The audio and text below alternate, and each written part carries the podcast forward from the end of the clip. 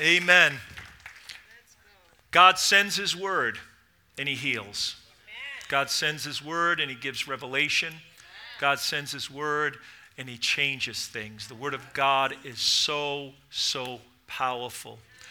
We're going to look into the scriptures this morning. We started a series a couple of weeks ago, well, actually last week, on character sketches. And we're looking at Bible characters. And I love to study Bible characters because it gives us an opportunity to see how the truth is fleshed out in real life. It gives us an opportunity to understand how um, the, the, the principles or the truths that we know of God's Word are just played out in real time in real life. You see, what, what character studies do, they help us to understand that which is abstract, it can become concrete, it can become realized in a, in a very practical way. That which is, um, you know, maybe uh, philosophical can become very, very practical in our lives. You know, uh, there are a lot of people in this world that emulate uh, people they see on social media, they see in Hollywood. They try to keep up with certain movie stars. But we, as the people of God, need to emulate those who are in the scriptures. Come on, somebody. That's a good place to say amen if you were wondering. So this morning, uh, last week we looked at Joseph and we talked about living a life that matters. And again, we looked at it through uh, his life to see what that looks like practically, how it fleshes out, how it works out in everyday life. And, and that's important. That's what we want to we want to see so that we could emulate it, so that we could put it into practice in our own lives. We're going to look at David this morning. I love David. I love the biblical character of the man of God, the man called David. He was known as a man after God's heart. A man after God's heart. Now, again, that phrase can kind of be abstract. So, this morning we want to make it practical. We want to break it down. What does it mean to be a man or a woman after God's heart? So, we're going to look at David. You know, David King David in the Old Testament, he was the second king of Israel. David was a remarkable, remarkable man. He stands out in a class all by himself in the scriptures. He was a man of greatness. He was, he was great in many, many respects. There is more written about David than any other biblical character more than Abraham, more than Joseph, more than any of the patriarchs. A thousand times he's mentioned in the scriptures. As far as musical ability, David could play with such a skill and such a Holy Spirit anointing that he could drive away evil spirits from the oppressed King Saul.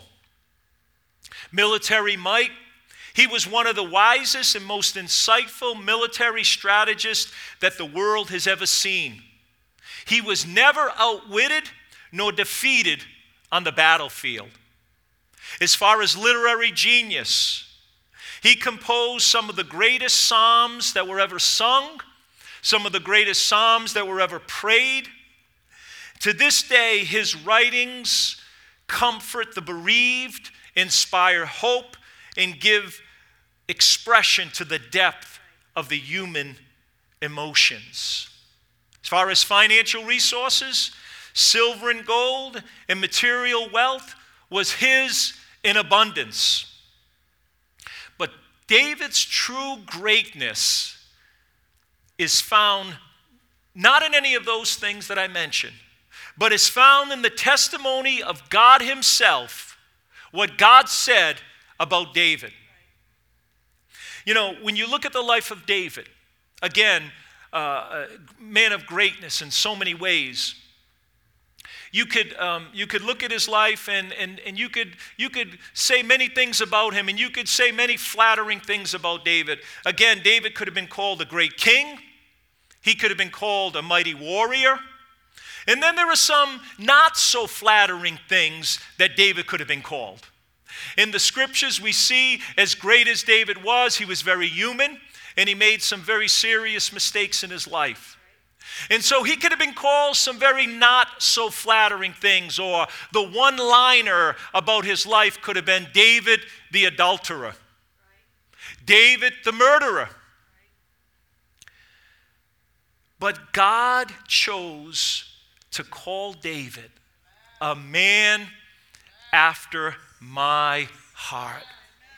Two places 1 Samuel 13, Acts chapter 13. God Himself gave that testimony about David. God Himself said, I have found David, a man after my own heart. Wow. Only one person in the scripture has that epitaph written about him. So the question is this morning, as we look into the life of David, was he superhuman? Was he this uh, spiritual superman? If you read the scriptures, if you know anything about the life of David, you realize he was very human. And that's important. I think it's very important as we sit here this morning, as we uh, look into the Word of God, as we look into the Scriptures, that we, we understand that when we look at Bible characters, we don't look at them uh, through the wrong lens. Because many times when we do look at the, the scriptures, we look at Bible characters, we tend to view them in a, in a way that um, is really not scriptural.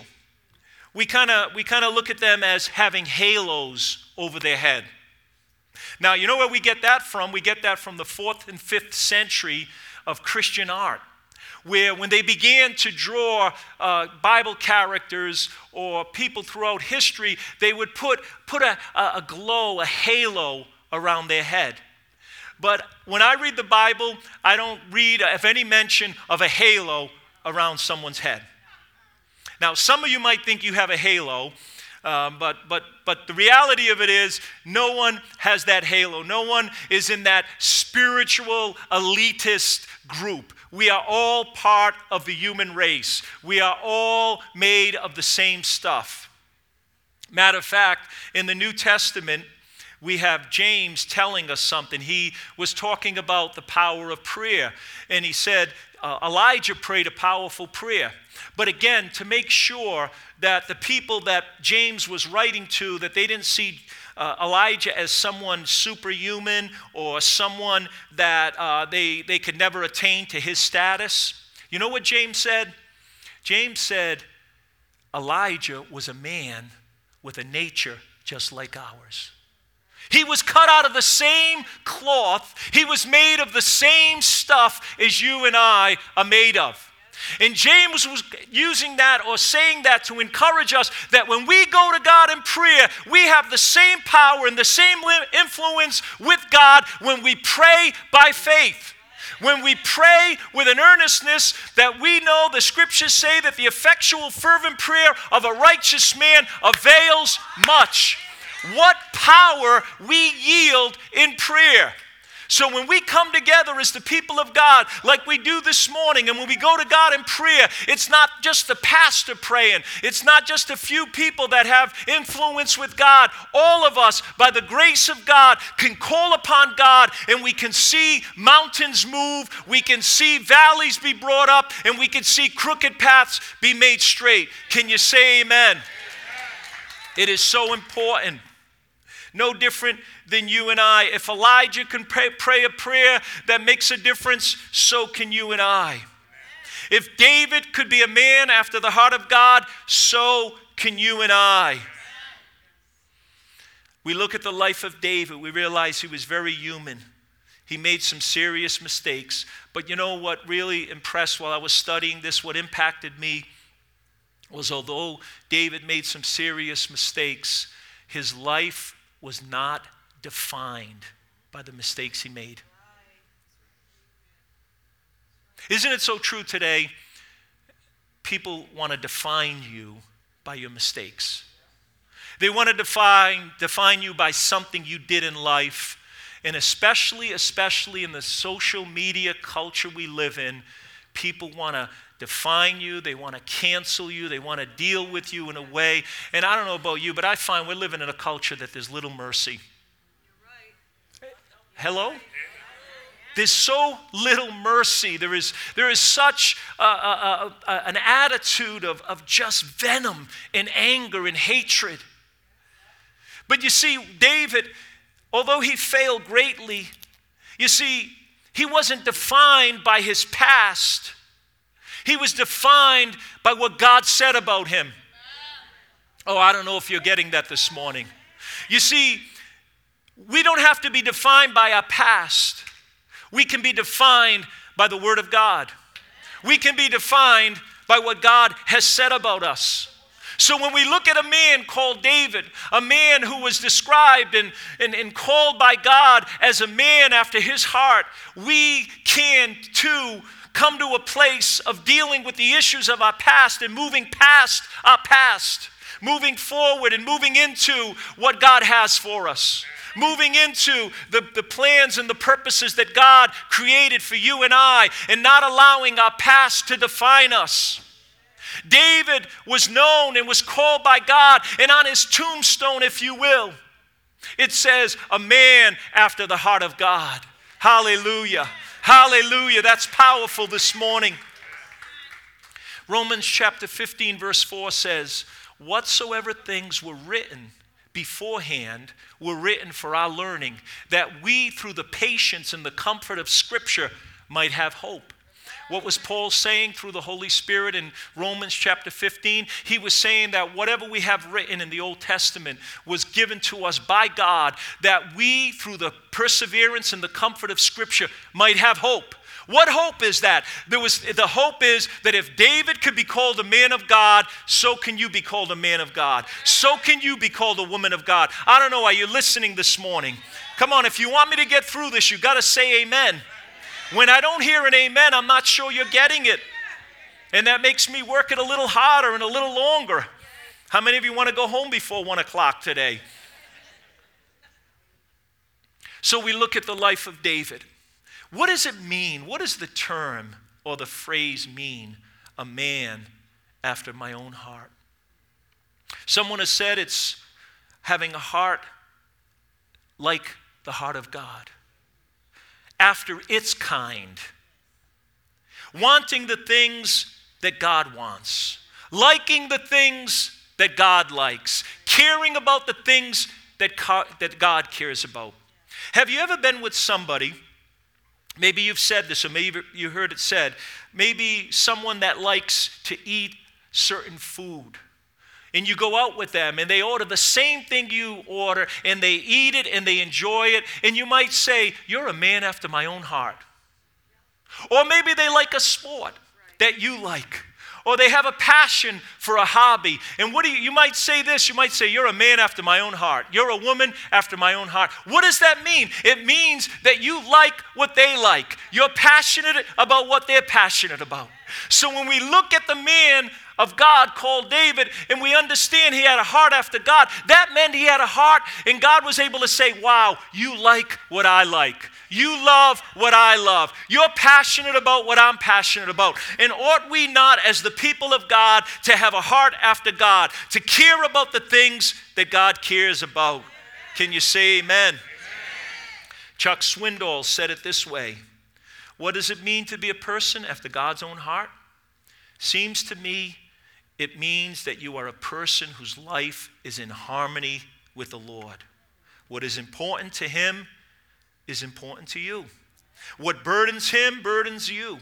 When He says, go to the right, you go to the right. When He says, stop that in your life, you stop it. When He says, this is wrong and I want you to change, you come to terms with it because you have a heart for God. You see, David's heart was like the heart of God. He had God's interests at heart. He had a purpose and a desire to do all of God's will. So, quickly, what does it look like to have a heart after God?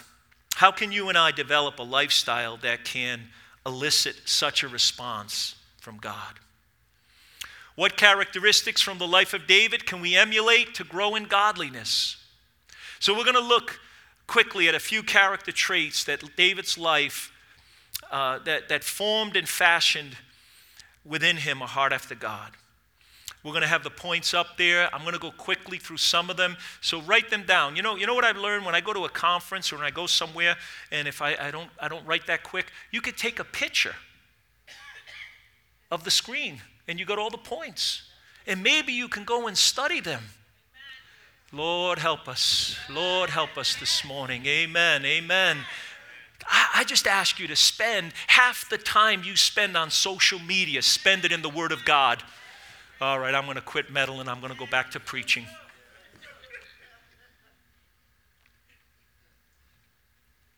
I was recently asked by a, a friend, a, a, brother in Christ.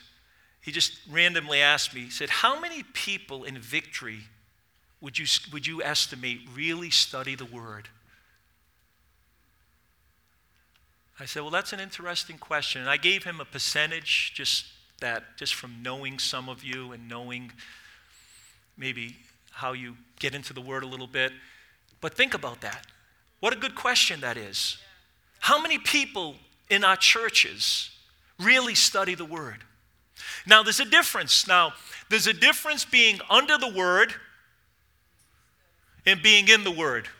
Hello? When you come and you hear a sermon, you're under the Word, and that's good. When you come to church, when you come to life groups, you're under the Word. You're under the preaching and the teaching and the ministry of the Word of God, and that's good, and you need to do that. That's important. But you also need to be in the Word. And that means you personally take time to read the scriptures, to, to dig a little deeper, to pray over it, to have maybe a study Bible or a study guide and, and get into the scriptures and grow and learn in your understanding. So I, I want you this morning not only to be under the word, but be in the word. Turn to the person next to you, say, I think he's talking to you.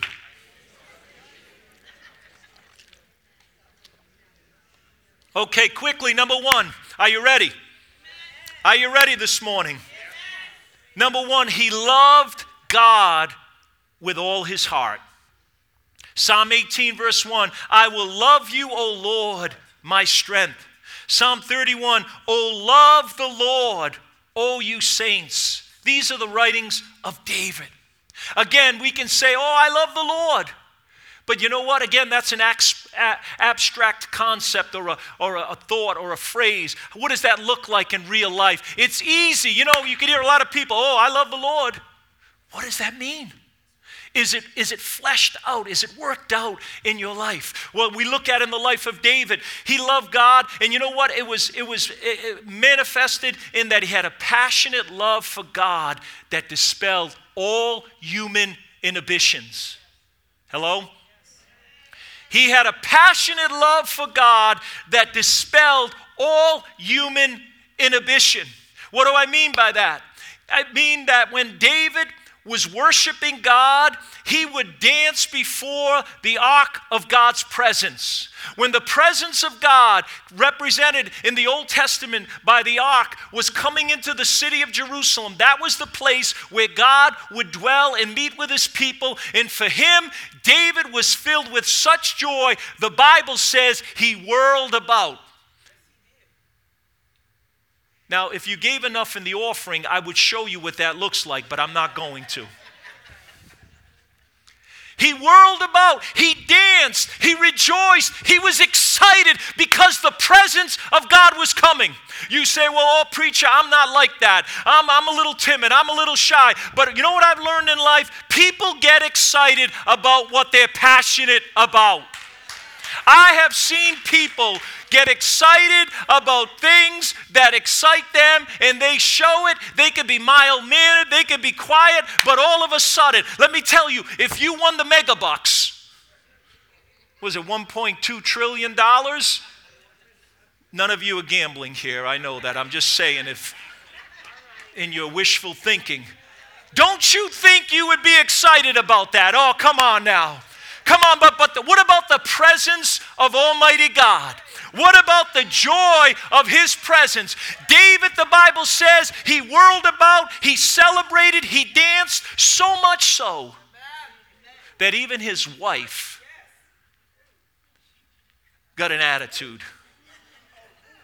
And she said to David when he came home, said, Oh, how inglorious, how undignified you behave today. But you know what David said? He said it wasn't before the people, it wasn't before you, it was before God who chose me. It was before God who raised me up. I worship Him. It don't matter what people think. Because you know what? It's people can't exalt you, people can't make a way like God can make. But we're people who celebrate God and rejoice. I don't know about you, but I go to some nations of the world. I've been to over 25 nations of this world, and I find that people from other nations, I'm sorry, I'm talking to Americans today. I go to other nations and they know how to celebrate, they know how to worship. Some of you come to America and all of a sudden, whoo, what happened? Isn't he the same God? Isn't he worthy of our praise? Isn't he worthy of our worship? Hallelujah. Talking about the God of the universe. Why was he a man after the heart of God? Because when the presence of God came, he didn't care about what people think. We've got to start to get more God conscious and less self conscious. Come on, I know some of you this is a little much, but you know what? You don't have to start dancing tomorrow. You know what? Just lift your hand like this. Come on, one Sunday, then another Sunday then another Sunday, then another Sunday, then another Sunday. Amen? Hallelujah. He worshiped. Hallelujah. In exuberance, we see it at sporting events. People go to a football game, they cheer, 10 degree weather, they take off their shirts. Some of you run out of church because it's too hot. Some of you run out of church because it's too cold. Football games, 10 degrees in Green Bay and in the frozen tundra. 10 below, 5 below. They got no shirts on, they're cheering their team. And we, hallelujah. How about political rallies? People are chanting, people are cheering, people are holding up their signs, people are campaigning like that, that political person is their savior. We only have one savior, his name is Jesus. We only worship one political figure, his name is Jesus. Hallelujah. You know, personally, during my blossoming love relationship with my lovely wife, when we were first dating, first engaged, she, she worked at a, a law firm as a legal secretary. And her, I would take her her favorite dessert to the law firm where she worked. You see, my love for her dispelled all my human inhibitions. There were these high powered lawyers, but here was the little brownie boy. but I didn't care what they thought of me because I was trying to impress her. When you come to the house of God, are you trying to impress man? You try to impress the person next to you? You trying to have some sort of decorum or some sort of presentation? I don't care what people think. I care what God thinks. Because He's the one that lifted me up out of the garbage pit to set me among princes and I worship Him and I, I love Him, and, and we ought to, to worship with that, that same passion as the people of God. Can you say amen? amen? He had a passionate love for God that manifested in, itself in generosity. First Chronicles chapter 21, verse 24, the Bible tells of a time where, where David had to offer a sacrifice, and he went to Ornan, who, who owned a, a field and a plot of ground, and he went to that place and he was going to offer the sacrifice. And, and Ornan, uh, the Jebusite, said to David, said, You know what? You're the king. I want you to take the sacrifice. I want you to take the wood. I want you to take the, the plot of land. Offer your sacrifice to God. And David said something so powerful, so profound. He said, No, I'm going to pay because I will not offer to the Lord that which costs me nothing. I will not offer to God that which costs me nothing. You see, David had a passion that manifested itself in generosity. You know, the reality of it is what we do with our resources really are a mirror of who we are.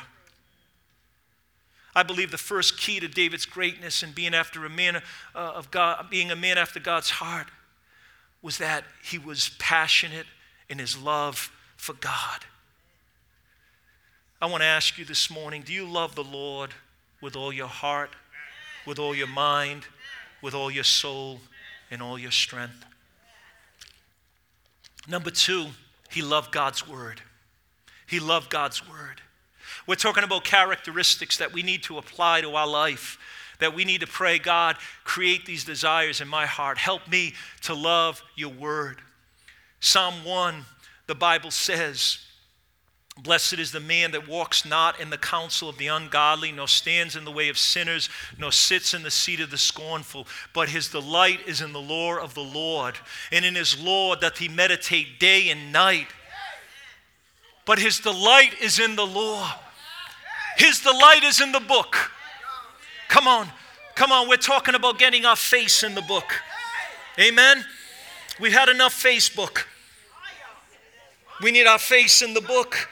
Blessed is the man who delights in the Word of God. And he meditates, he meditates, he thinks about over and over again.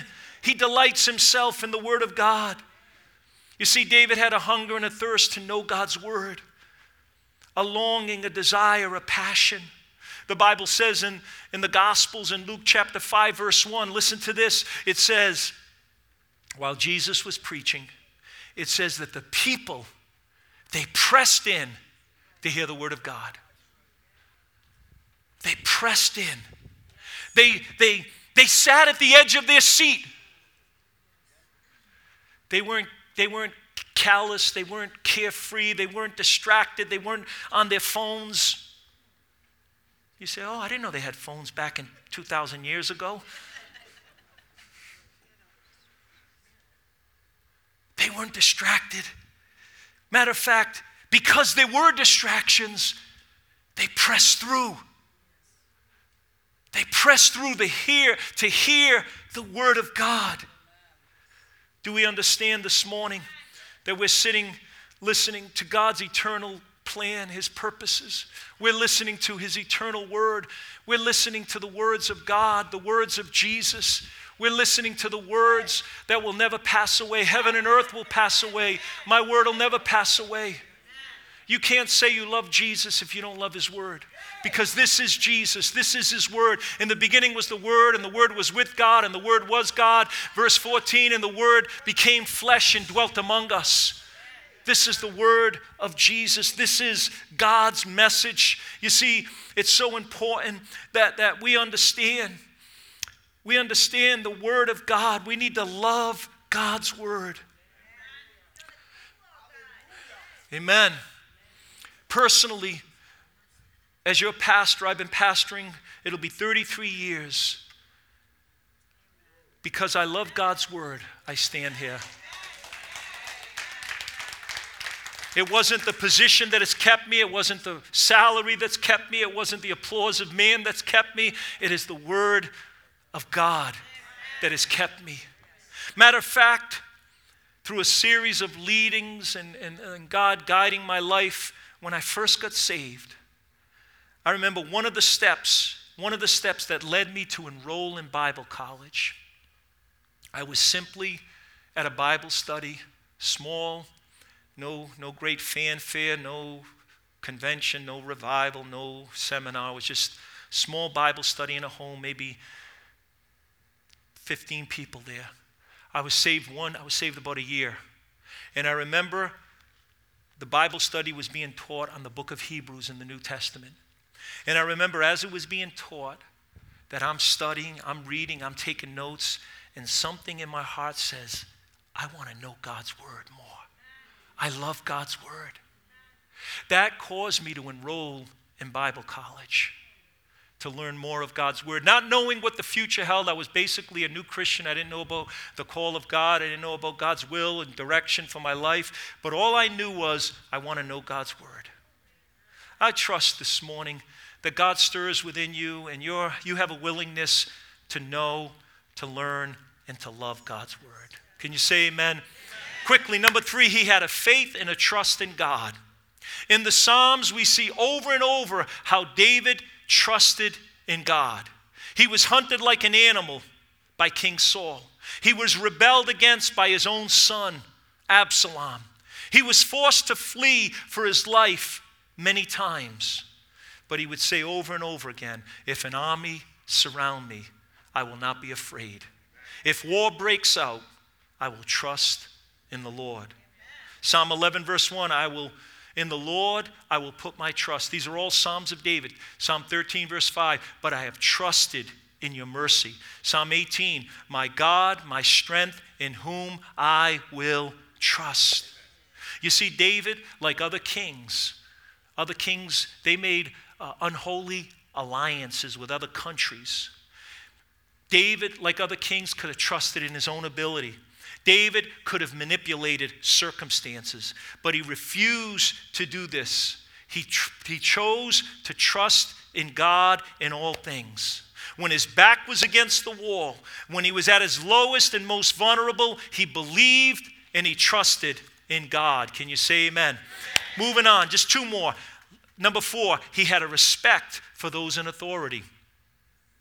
Now it's going to get quiet right now. We live, in a, we live in a culture of disrespect and disloyalty. Everything in our society and our culture has been torn down. All positions that once were positions of authority have now been dragged through the mud.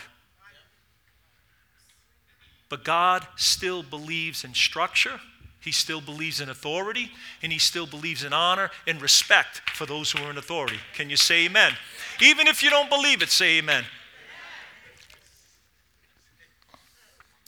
If you remember, David was the second king of Israel. The first king of Israel was King Saul.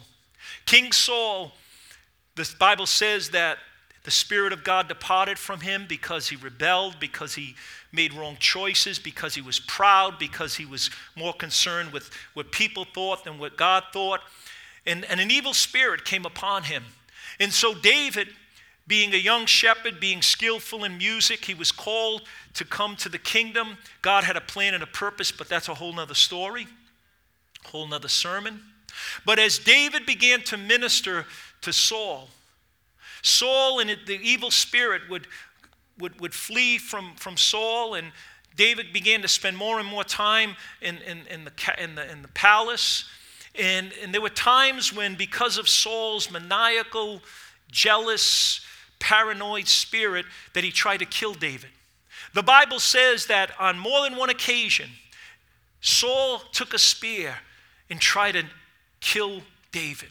Matter of fact, one time he took it, took the spear, threw it at David, and it landed in the wall, and David fled. Now, when, when people throw spears at you, now, now we're not talking about literal spears. For David, it was a literal spear. But now, today, people can throw spears of criticism, lies. People can lie about you. And we don't, have the, we don't have the time nor the opportunity to try to undo all their nonsense. Let the haters hate, let the liars lie, because that's what liars do.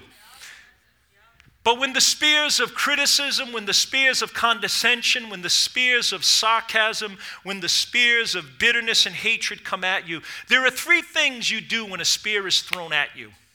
Someone throws a spear, you duck and you keep going. Someone throws a spear, you let it land, and then that, that where it lands, the, the blood, the, the bitterness gets in your spirit because you got hit with it, and all you do is focus on it. Or you could take that spear and throw it back. I'd like to take a survey and to find out which one, number one, number two, or number three. I think some of us become skilled in learning how to throw spears back. He did that to me, I'm going to get even with him. She said that, well, I'm going to get even with her. But you know what happened? What, see, test for David. If David picked up the spear and threw it back, he would have become just like King Saul. Instead of being a man after the heart of God, instead of being a man of the Spirit, he would have become a man of the flesh. We would not be talking about David this morning. You know, so you know what David did? He ducked. Sometimes in life, you got to learn how to duck. You know what the Bible says in Proverbs? It's honorable for a king to overlook an offense. Hello? Some of you got a spirit on you that if somebody looks at you wrong, if the pastor offends you, you got to get on the phone and you got to tell all your friends and you sound spiritual. Well, we got to pray about this. But that's that is super spirituality. That's phony, phony spirituality. That's the flesh. You're a gossiper, and that gossiping is sin. Come on, somebody say amen. Hello? I, I, I don't know if anybody, you know, I'm not looking at anybody. I don't know about you, but, but if, if that's you, nobody told me that about you. It's the Holy Spirit bringing conviction in your life. You see, David had a respect for those who were in authority. You know what? There was a time when David could have killed Saul, and his men urged him, said, You know what? This is God. People were getting spiritual. This is God. This God is going to God has given you the opportunity to ascend to the throne. Now you can kill Saul and you could be the next king of Israel. And you know what David did? He snuck into the camp with one of his armor bearers and he cut off a little bit. His Saul was sleeping. He cut a little bit of his garment off. And, and, and you know what the Bible says? We're talking about a man after the heart of God. We're talking about a man of the Spirit. You know what David said after he cut that garment? The Bible says his heart smote him. That's, that's another way of saying he was convicted. He was grieved. He said, What have I done? He said, I won't lift up my hand against the Lord's anointed. We need to get a little bit that more back in the church. You need to stop throwing spears. You need to stop cutting off the, the mantle of the man of God. You need to stop touching the Lord's anointed. Oh, I knew I'd get a few amens.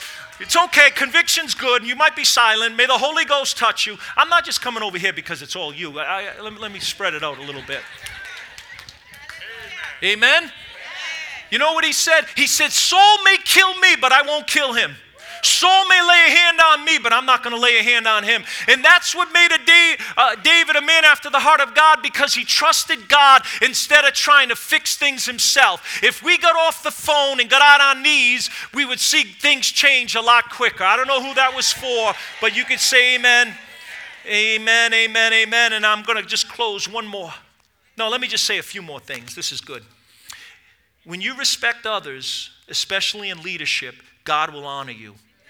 But if you tear down others, if you're critical of your pastor, you're critical of your leaders, if you're negative with your tongue, you have a problem that will sabotage your life and your ministry. If you are jealous, if you gloat over other people's mistakes, you have a problem that will destroy you. Amen. Are you ready for one more? The last one, and, and these are, this is a sampling of characteristics that made David a, a man after the heart of God. Lastly, he was willing to repent when he failed. David, his, his life was, uh, I want to say marred, but God's grace covered it, but, but he failed greatly when he committed adultery with Bathsheba. He took a woman that was not his wife. He lay with her. She became pregnant. He couldn't hide the sin anymore. And then he murdered someone to cover up his sin. He murdered her husband.